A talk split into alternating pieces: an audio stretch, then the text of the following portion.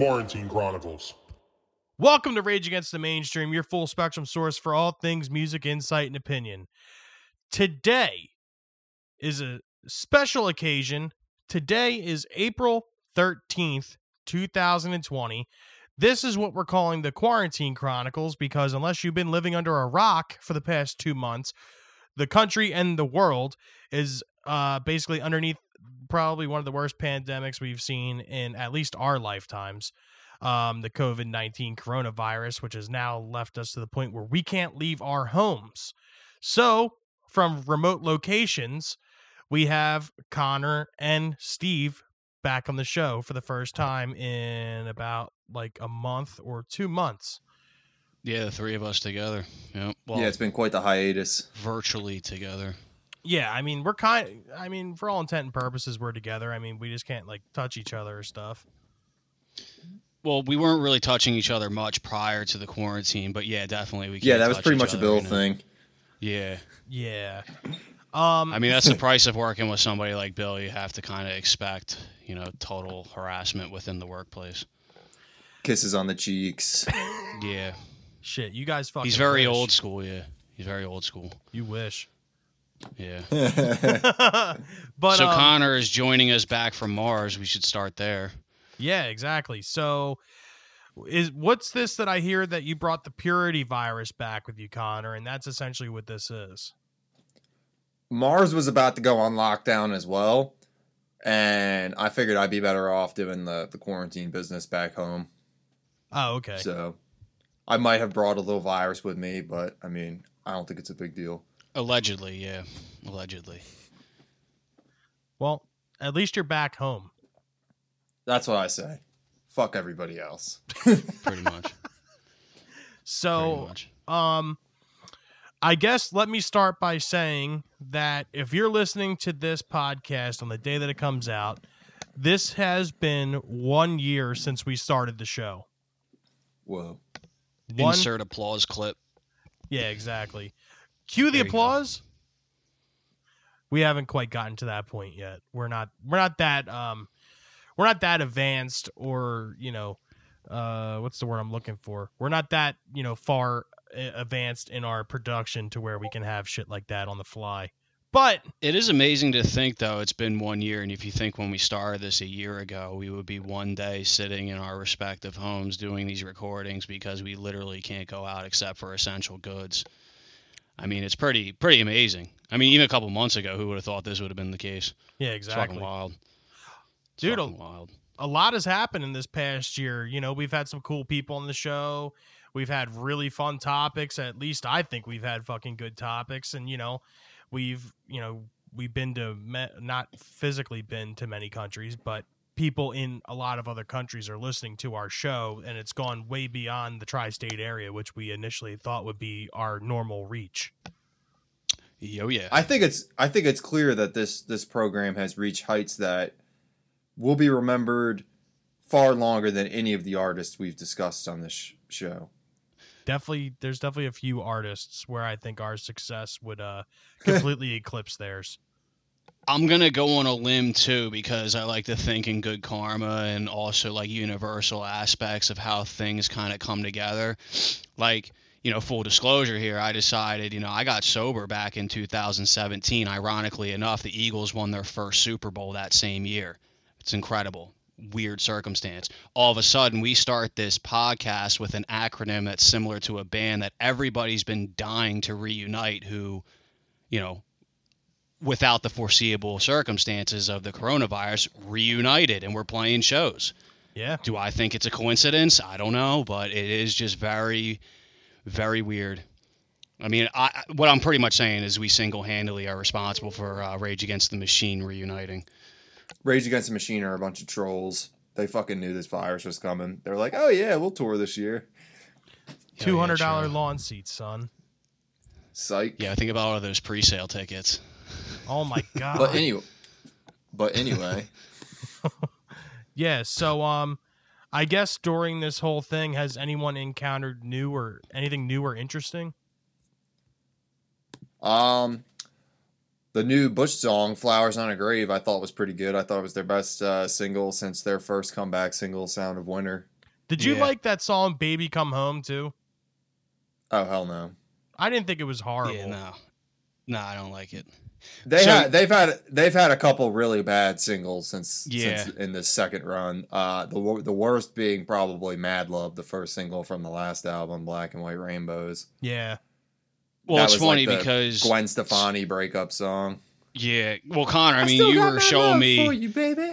you were showing me like the B sides to like Razor Blade Suitcase. You showed me that song "Old," and it's funny because like I always like could go back to 16 Stone. Like Little Things is you know up there as like one of my you know top whatever 90 songs. You know I don't really put it anywhere above Nirvana or like Alice in Chains, but it's it's definitely up there.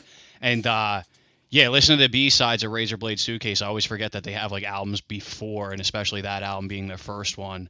Um, and I went back and listened to it, and it's it's fucking good, man. Like we talk about a lot of bands on here that are very commercially successful, and you know Bush in a small regard is like up there as one of those. But some of their older stuff, man, like that album, I really never gave a lot of credit to, and I fucking started listening to it, and it's The, fucking the thing good. is with Bush, I agree. Bush got ignored in the UK because they weren't Britpop and they didn't and because of that they weren't like Britain back then basically had like a state run like uh talent show to BBC 6 to Top of the Pops pipeline where if you didn't go through like these official channels to get your band big then you couldn't do it in Britain. And and Bush said Bush were like 30 something like they were already like 30 when 16 Stone came out. So like Yeah, they were like mute journeymen and they kind of knew the in- industry and they said fuck these assholes here. We're we're just going to go over to America and fucking do it like that and that's what they did. They just toured nonstop for years and put out a bunch of singles never said no to opportunities and they they built themselves up. See, kids, Yeah, anything is possible. absolutely, Gavin absolutely. you're my inspiration. So, um, I guess since all this coronavirus thing happened and everything, obviously we were supposed to record an episode, or actually two episodes with um RJ and Danny from Alica, and um. Since that obviously fell through because that just so happened to be the weekend that the fucking world decided it was going to end. Um, yeah, just closed down. yeah, just shut down. Like fuck it. And you know, in hindsight, we probably could have done it that weekend, but the, you know, you know, like now knowing what we know now, like we could have, but of course everyone was scared then, and I don't, you know, I don't disagree with it. I I was definitely worried too, but um, since you know we've been kind of like on this break house arrest thing.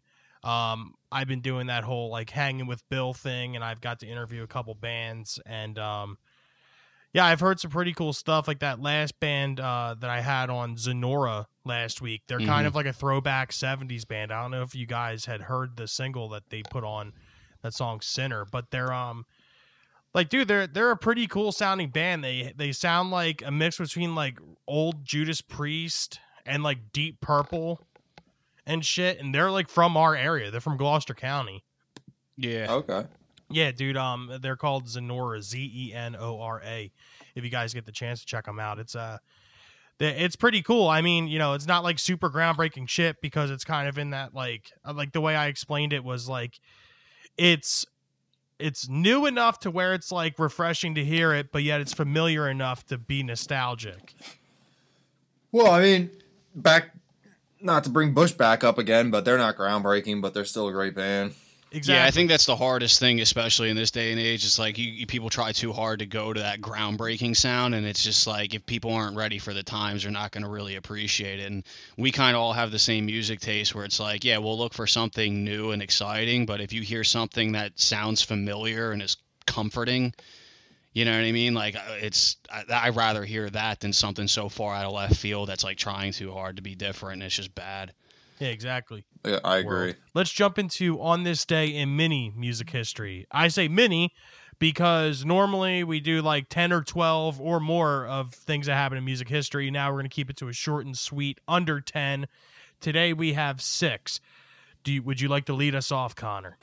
Yeah, um, in 1965, way before George Harrison hit it to the super big leagues with um, Ding Dong Ding Dong, the worldwide smash, the Beatles, his band before his solo career, won their first Grammy awards, taking Best New Artist and Best Performance by a Vocal Group for "A Hard Day's Night," which is also my favorite Beatles single, probably. I don't mind Hard Day's Night. Great song. Great song. I'm partial to It's- Penny Lane. I- yeah, that's a good choice. Um, that fir- that opening chord in "Hard Day's Night," the the John and Paul together, magic. Yeah. Yeah, we give a lot of shit to the Beatles, but you know, I was just mentioning with like their singles in general, if you just like take a whole catalog of their singles and you see like the range that the Beatles provided, and given the time too, like they didn't really have much to go off of to kind of create that sound. I mean, as overrated as they are, they're still an enjoyable band. Like at the end of the day. yeah, there's no denying what they were able to accomplish back in this early, you know, in the early infantile stages of rock and roll. There's no denying it, and they are as important as you know they should be. But I definitely Yeah. feel like they get far too much credit than what they Yeah. should. Well, yeah, because I mean, Well- like I said, we talk about bands like the Beatles with not having like much to go off of. If you think of the, the sound in the '50s and like even the '40s, man, like you're talking about like the jazz scene into like you know the doo wop big band scene in the '50s. Then you have bands that came out later that kind of took what the Beatles were doing, like you know, like Led Zeppelin and the Who, and then they kind of spawned Black Sabbath. But I mean, music quality wise, there's hundreds of bands I would pick to listen to over the Beatles, but I'll never deny how talented they were and how groundbreaking they were for their time. It's just, you know, Too much. you get someone who's really Bill- into the Beatles, you can't talk them out of them being the best band of all time, and it's fucking Yeah. frustrating. I second that. The, there'll always be a place in my heart for the Beatles, but maybe Yeah. not a place in my uh, level of patience for Yeah. listening to the Beatles. Yeah. um, but yeah, 1973. The Wailers, led by Bob Marley, released their fifth studio album, Catch a Fire. The first album on their new label, Island Records. It makes Marley and the Wailers international recording stars and brings reggae music to the forefront. What's I called out of work one time to go see the Wailers. really? Yeah, That's funny. Wha- no Bob Marley, obviously, but What's on what Still the what songs are on Catch a Fire? Do you know? uh, I just have Legend. I'm not sure. Hold on. Well, while Connor's looking that up, what do we have on going on in 1982, Steve? So 1982, David Crosby uh, of Crosby, Stills and Nash, and well, sometimes Young, is busted for freebasing cocaine, leading to a downward spiral that ends with him in the Dallas County Jail. Um, so I recommended a while ago a Crosby, Stills and Nash and Young album, um, Four Way Street, which was a live album, and it's funny because I always like Crosby, Stills and Nash. Like my parents used to see them every time they came around Philly. Like they love Crosby, Stills and Nash. Yeah. And it's funny, like I never really knew how fucked up David Crosby was, but there was this documentary. Um, it's on Amazon Prime if you have a membership. I think it was free at one point. Now you have to buy it, but it's called David Crosby. Remember my name, Okay. bro. He he was fucked up, man. He was fucked, up. and I couldn't believe like how fucked up he is because you listen to a lot of bands and you hear their sound and you assume like you know they're, they're part of the scene. They're probably smoking weed and doing things, but like David Crosby was like a stone cold addict, man like I- between heroin and crack. Like he was, yeah, like I did he not was know fucking that. out there. Yeah. Oh yeah, David there. Crosby was fucked up.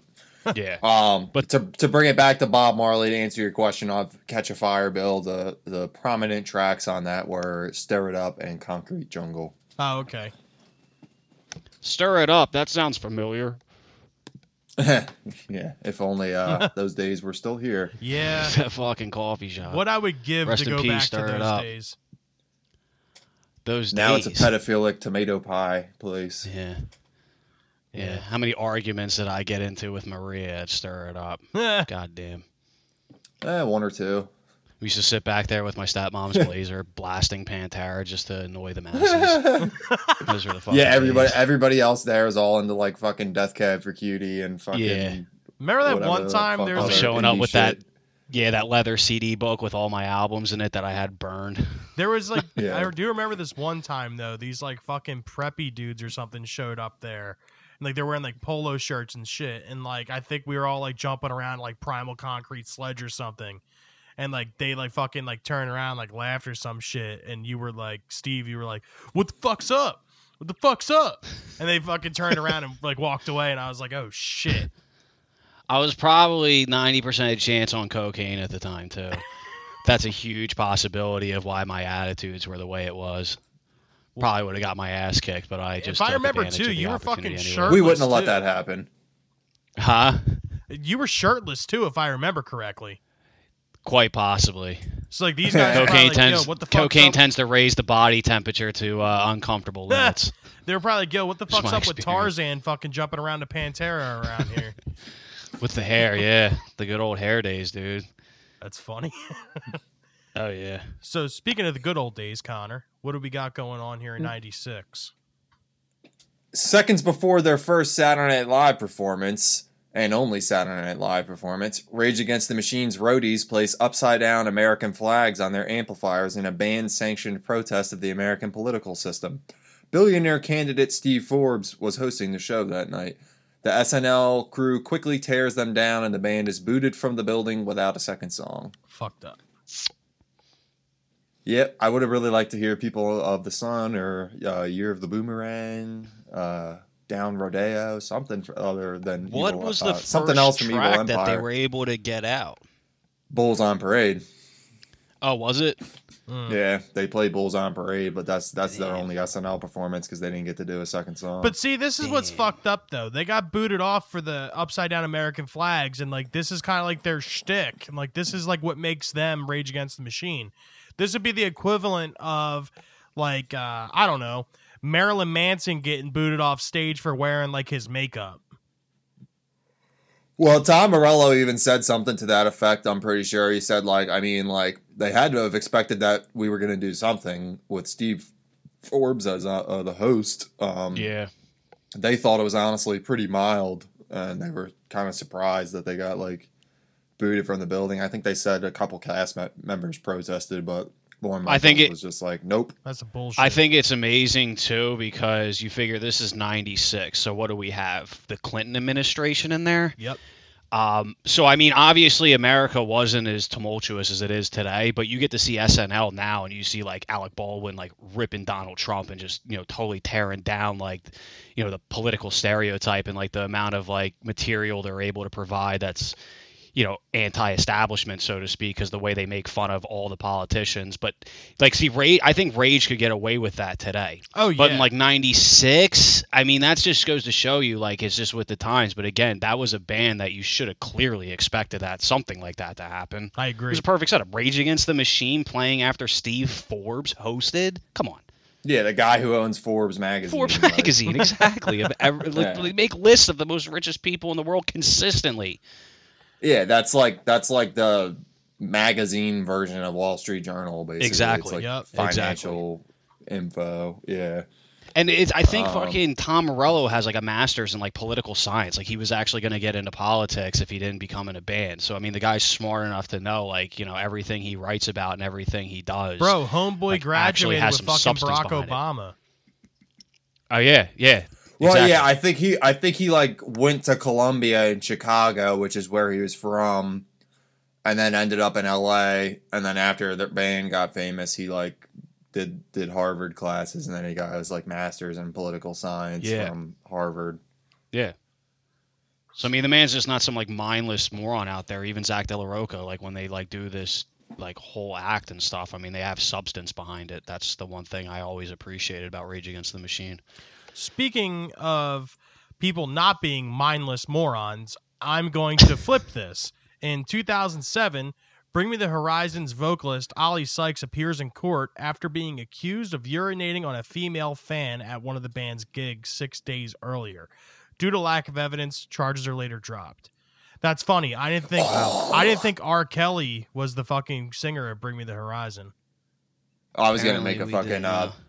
Shannon Hoon joke. Fucking all I can say is that my life is pretty plain. Oh my god. Yeah, god. I mean, fucking Shannon Hoon fucking possessed fucking uh, Oli Sykes that night. it's funny. Yeah. Fucking jumped This into his body. Yeah, I mean, like this is pro like I don't know. Like I've never been a big fan of Bring Me the Horizon, even though I've liked all that metalcore No. stuff. I just never can get into them, and yeah, this just further proves the fact that I this is the like thing them. like like like jim morrison with his whole like public indecency i mean you have other artists that at least have the credibility or the stain as the kids would say these days to be able to do things like this like your oli sykes from bring me the horizon you're nobody. like you shouldn't be pulling your penis out on stage bud like you're not you're not there yet Yeah, he hasn't. i just Yeah. I mean, and and like the fans that go to those shows, I mean, that's like think about all the diehard fans that follow GG Allin around that knew what to expect. Like you're going to a Bring Me Horizon show, you're not expecting to see Oli Sykes' penis and especially get peed on. So that's like a big Yeah, I mean, no-no. Not yeah, not for nothing, but most of Bring Me the Horizons fans were fucking fourteen to sixteen year old exactly, Exactly. dude. Exactly. Yeah. So here Like- to end it with our respective music news, 2015. what? I was gonna say the dudes of the time were into like uh like August Burns like the people who liked that kind of music were doing like August Burns Red and like Vanna and that type that's what the dudes were listening Just to. Just take a Bring picture of Skater's Choice in 2000. All time That's the low. Those entire were like kind of the bands the girls were listening to. Yeah. Yeah, just take a picture of all the people that stood around on the edge of the mosh pits at Skater's Choice. That's Bring Me the Horizons fan base right there. Yeah. And I'm not saying there wasn't like crisscrossing, but I'm just saying like Bring Me the Horizon should have known their audience a little better in that. yeah, you shouldn't be pulling your circumstance. penis out on stage. Oli Sykes definitely pulled a technical Well, and foul now with they're one. like That yeah, they're like a pop kind of band now. Like they're like they're it's not even heavy worse. anymore. Yeah, Well, it's, Yeah. it would not for nothing, but it, it's really not too much different than if like Justin Bieber whipped his fucking wiener Pretty out much. and did that because it's not like that different Yeah. of a age group, gender group crowd. You know what I Yeah. mean? Like they dress different. well, that's you know, something I would fans, expect from Justin Bieber. similar especially in his- demographic, honestly. yeah. That's something I would expect from the Biebs right about now, especially with his current state of mind. Yeah. He's fucking chilling at his. He's like fucking bopping around between his ten mansions, fucking being like, "This is kind of lit." So in 2015 here, 10 music news. See You Again, the single by Wiz Khalifa, breaks the Spotify record for most streamed track in a single day in America when it streamed 4.2 million times. And coincidentally, he only made 14 cents. Yep. Yeah, I mean that's kind of bullshit because I mean No, I, I don't know if they that's played the it. In, exact they must have played it in Landmark at least a million of those times. Yeah, I don't know if the 14 cents shit is for real. I just know that Spotify doesn't pay their fucking people shit. I know I Well- saw something where like Cake had a song that got like 1.3 million streams over the course of like a year, and they got like 200 bucks. That's fucked up. Yeah. Yeah, that's the thing. We always talk about that with the way streaming is, even with the Billboard charts, as well as how they pay their artists. I mean, nowadays they're making their money through ticket sales and merch. But if you think about how much money is lost now with the world of streaming that we live in from record sales, it's fucking unbelievable. So, do you guys like I mean- this song? What? See you again? Yeah. See you again. Yeah. It's all right. I don't. Yeah, it's not bad. I mean, Wiz Yeah, Khalifa, his early stuff isn't bad. I mean, even Yeah. going as far back, you know, now Black it's and Yellow. 2015. That was pretty new for him. Yeah, Black and Yellow. Yeah, I remember when Black Yeah, and his- Yellow hit the fucking airwaves. That shit was all the time too, and that Oh, still hell never yeah. like got old for Yeah. me. Like I never hated that song. His his best stuff is is better than his most of his contemporaries, honestly. Of Honestly, course, yeah. But he does have some trash. yeah. The first time I heard this song, "See You Again," I watched that Fast and Furious movie, the last one that had Paul Walker. Obviously, because Paul Walker had died before the movie was able to be finished, and I was like, "Oh my god, I got to see the last fucking Paul Walker Fast and the Furious movie." So I saw it the night that it came out in the theaters, and I don't know if either of you had seen Fast. I think it's Fast Seven or Fast Eight. I forget now. It's it's before Fast and the Furious in space. Um, The last one I saw was Tokyo Drift. Oh, okay. Then you're we're far disconnected. But um the last scene is like it's Paul Walker's brother with, you know, the CGI Paul Walker face and like him and fucking Vin Diesel are riding side by side and like fucking Paul Walker's car like takes a left turn and like drives away from it while this song is playing. I'm not gonna lie, I cried like a fucking baby in the movie theater. Yeah, that's Too a good Fast, Too song to Furious really was the best one.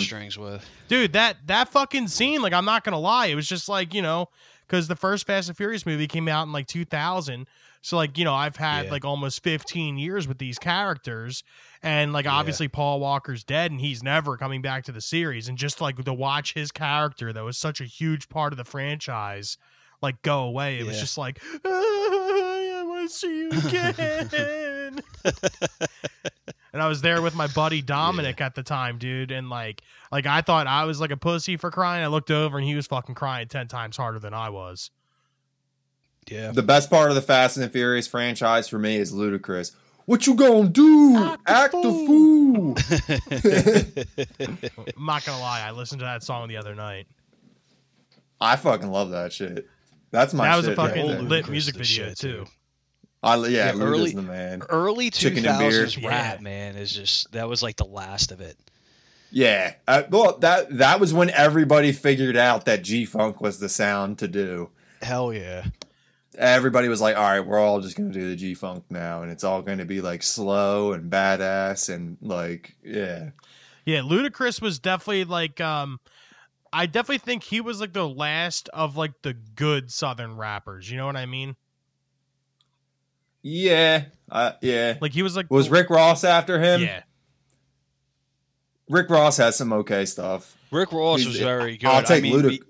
We- I'll take Luda over Rick Ross. Though. Oh, one- so would I. I think. Hell I think that's what I was gonna say. I think um because if you even think like T.I., I mean T.I., Yeah, T.I. had some Ludacris, even Nelly, because Nelly came out before them.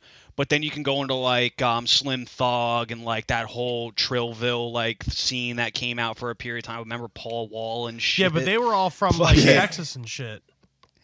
yeah, Well, and but they still Nelly had, only had like two good albums, That's what I'm saying. Like, what was it, Nellyville and uh, fuck. Country Grammar or whatever. Country Grammar, Southern, yeah, that's it. Southern, whatever. Yeah. Yeah, but that's the thing. I mean, like of all those Southern rappers, I mean, like T.I. and fucking Ludacris were probably like the top two that were consistent and like have a lot of fucking discography that you can go back and listen to. And now fucking Luda doesn't even do music anymore. Well, That's actually, fine, now we're I'm okay we're with we're that. forgetting a major major uh, Southern rapper Who? That came after all them. Who was bigger than anybody else in like 2007, 2008? Um 2007, 2008, Mm-hmm. 2007, 2000. I don't know. yeah. Give me, give me, like, can I get a little hint here? Fucking Lil Wayne. Oh shit. Ah, well, come on. I always thought Little Wayne was from up north. Dude, though. Lil Wayne was huge. But here's the thing with Lil Wayne, though. Lil Wayne I'm, was. I'm just saying, if we're talking about Southern rappers, like Lil Yeah. Wayne has to be in the mix there. Yeah. Like if we're talking about Southern rappers after Ludacris, yeah, I the block is hot, yo. yeah. yeah. For some reason, I don't know why, but I always thought fucking Little Wayne was from like New York or some shit. No, Pretty sure he's from the South. Yeah. I mean, like, Like Cash Money, that whole sure. that whole early scene, because like I was actually trying to go back and download Dedication too, um, because Yeah, that Sou- mixtape he's from by the Lil- Southern hip hop group Hot Boys. yeah. What was it? Fucking Bling Bling was like that first song and that really like exposed him on the scene, like before he came. He's out from Louisiana. Both Hands Wing. Oh, okay. Yeah. All right. Huh. Well, I guess to kind of wrap up uh, music news here and kind of get into, I guess, what is like a main topic. Um, I guess what, since we've been basically locked up for almost two months now, what have you guys been doing to like get through these times? Music and movies. Yeah. I mean, the thing about it is, like, I'm still in online school. Like, my semester ends um, mid May.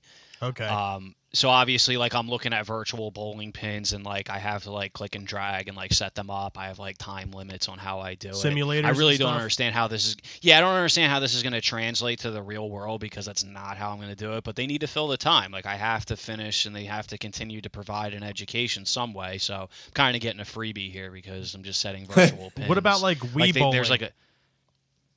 I have to do that from time to time. I actually like as quiz grades, I have to break a 250 oh shit. um, and then submit it to my professors. But which which is okay because I've been Wii bowling since it came out in like the early 2000s. I mean, I had a 300 one day, um, so you know I'm I'm used to it. I'm up to the challenge, I guess you could say. But like Connor, aside from that, I mean Netflix is fucking great. yeah. Um, Yeah, I mean, I ran, ran Yeah. through the new season of Ozark. I ran Yeah. through both seasons of Succession. Um, So saw the new Jay and Silent Bob movie. That was good. I watched Had uh, Man and Red Man in it. I watched Three from Hell the other day. That new Rob Zombie flick. How That's like was the it? sequel to. It Yeah, was, was fucking. It, all right, put it this way. It was it's good? like. I'll. I'll. No, it's not that good. Oh shit. I'm not gonna. lie. Ah. It's very outlandish. The storyline is very generic. It's like if it wasn't for Sheri Moon Zombie in that dude, I fucking would never have watched it. Like even Otis's character is like pretty decent in it, but they're the, the the gore in it. It's like so forced. Like I feel like. I feel like Devil's Rejects and House of a Thousand Corpses were just old school, like especially House of a Thousand Corpses had that real '80s horror. yeah, there's no denying Devil's Rejects. at all. Oh yeah, and even Devil's Rejects was like a great action horror film. This movie was like the same thing as the way I treat The Force Awakens, which was or not The Force Awakens, The Rise of Skywalker, the last Star Wars movie that was released. Okay. It's like we don't really have a storyline, but we have the characters, so let's make a movie with them. You know, it was kind of just like we're just throwing things out there for entertainment and not giving really any art to making a film whatsoever. Hmm.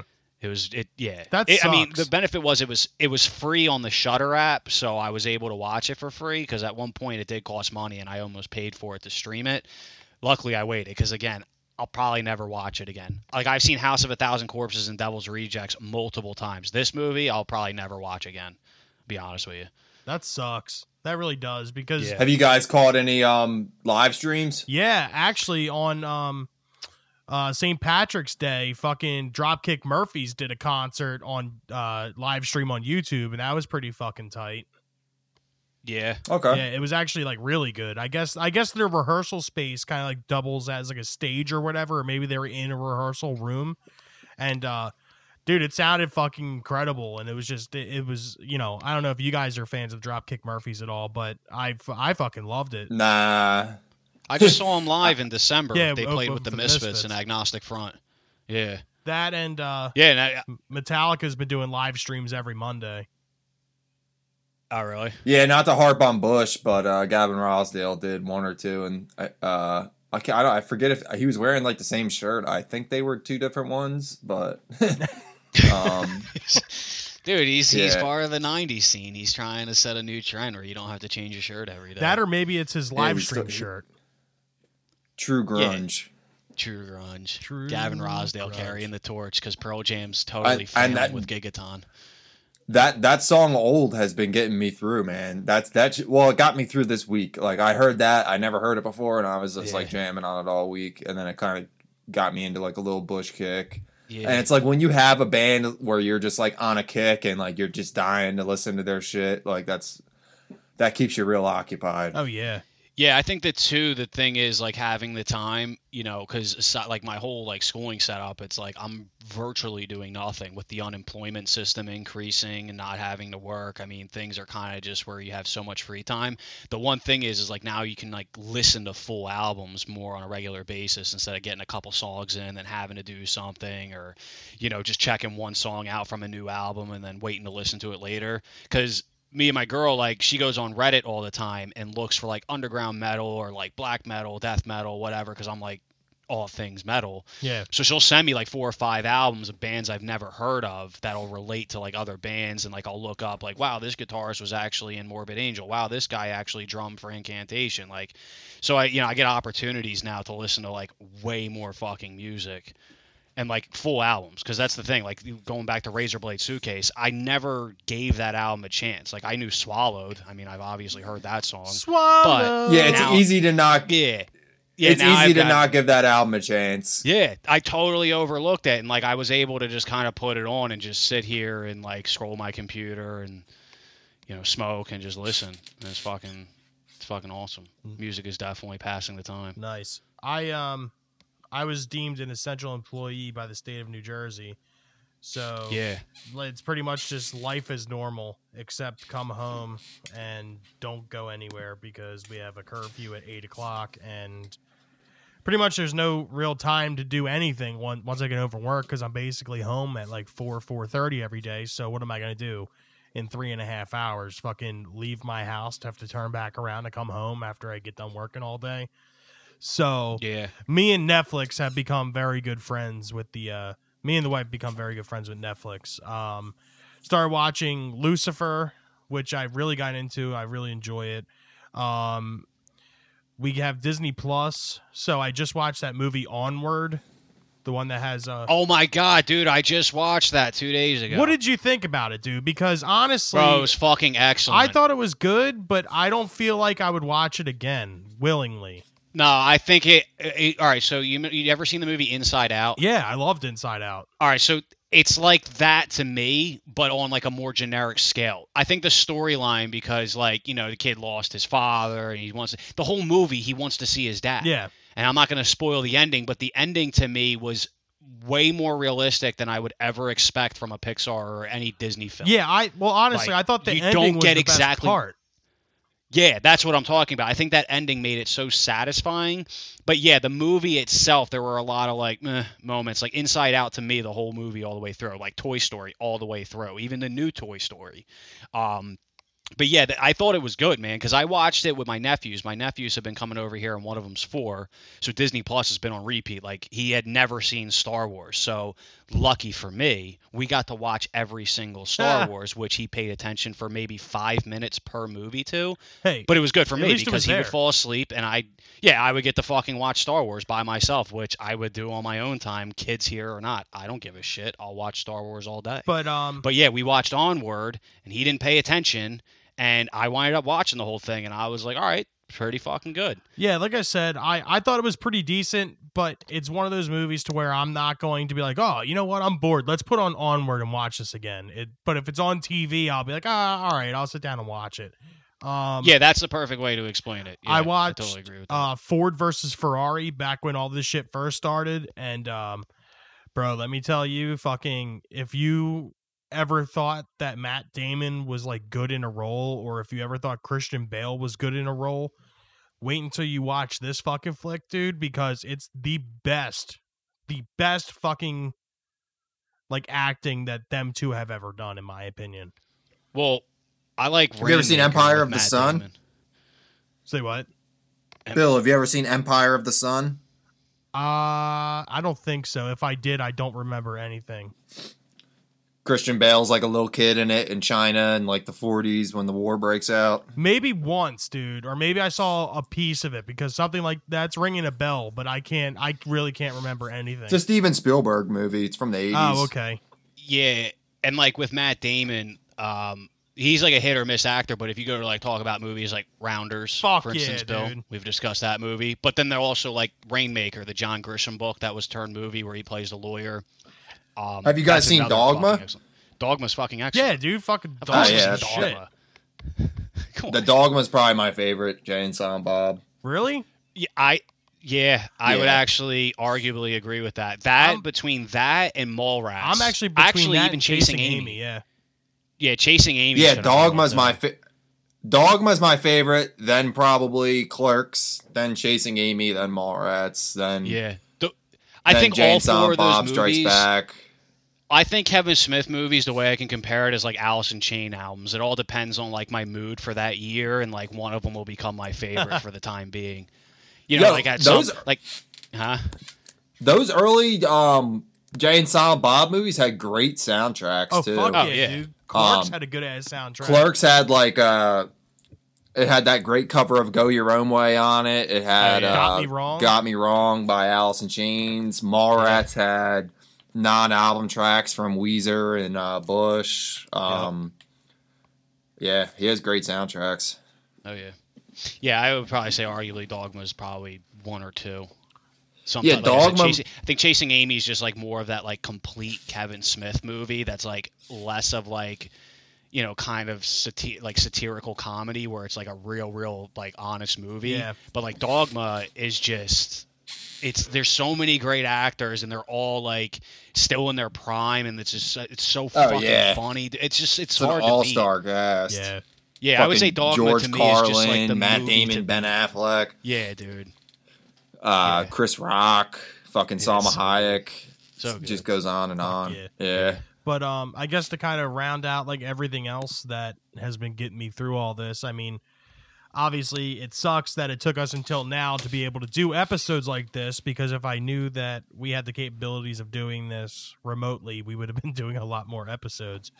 But um you know, like obviously like the interviews and shit that I've been doing and like the hanging with Bill sessions with, you know, RJ from Alica and Paul Bartolome from England and shit like that. And um yeah, so to kind of conclude this thing, man, um you know, we we have a lot of shit that's been getting us through here and now we're to suggest shit to get you guys through because that's what we do here at Rage Against the Mainstream podcast and what I'm referring to is our personal suggestions of the week.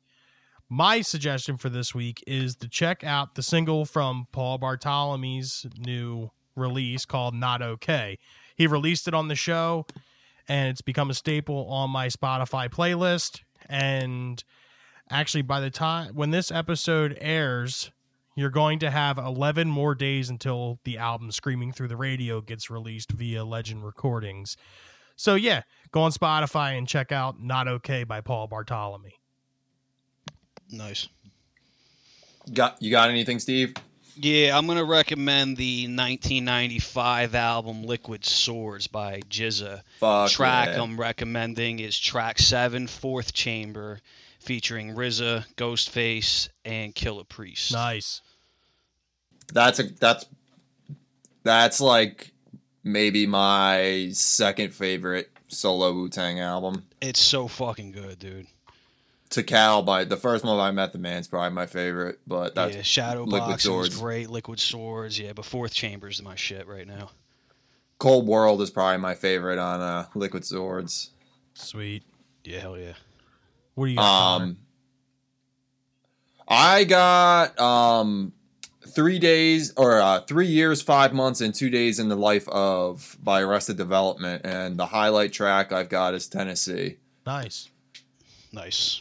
Yeah, that's that's a great album that really doesn't get any uh, props anymore, and it was like there would be no OutKast, no Goodie Mob without any any of uh, the Arrested Development influence. sweet Word.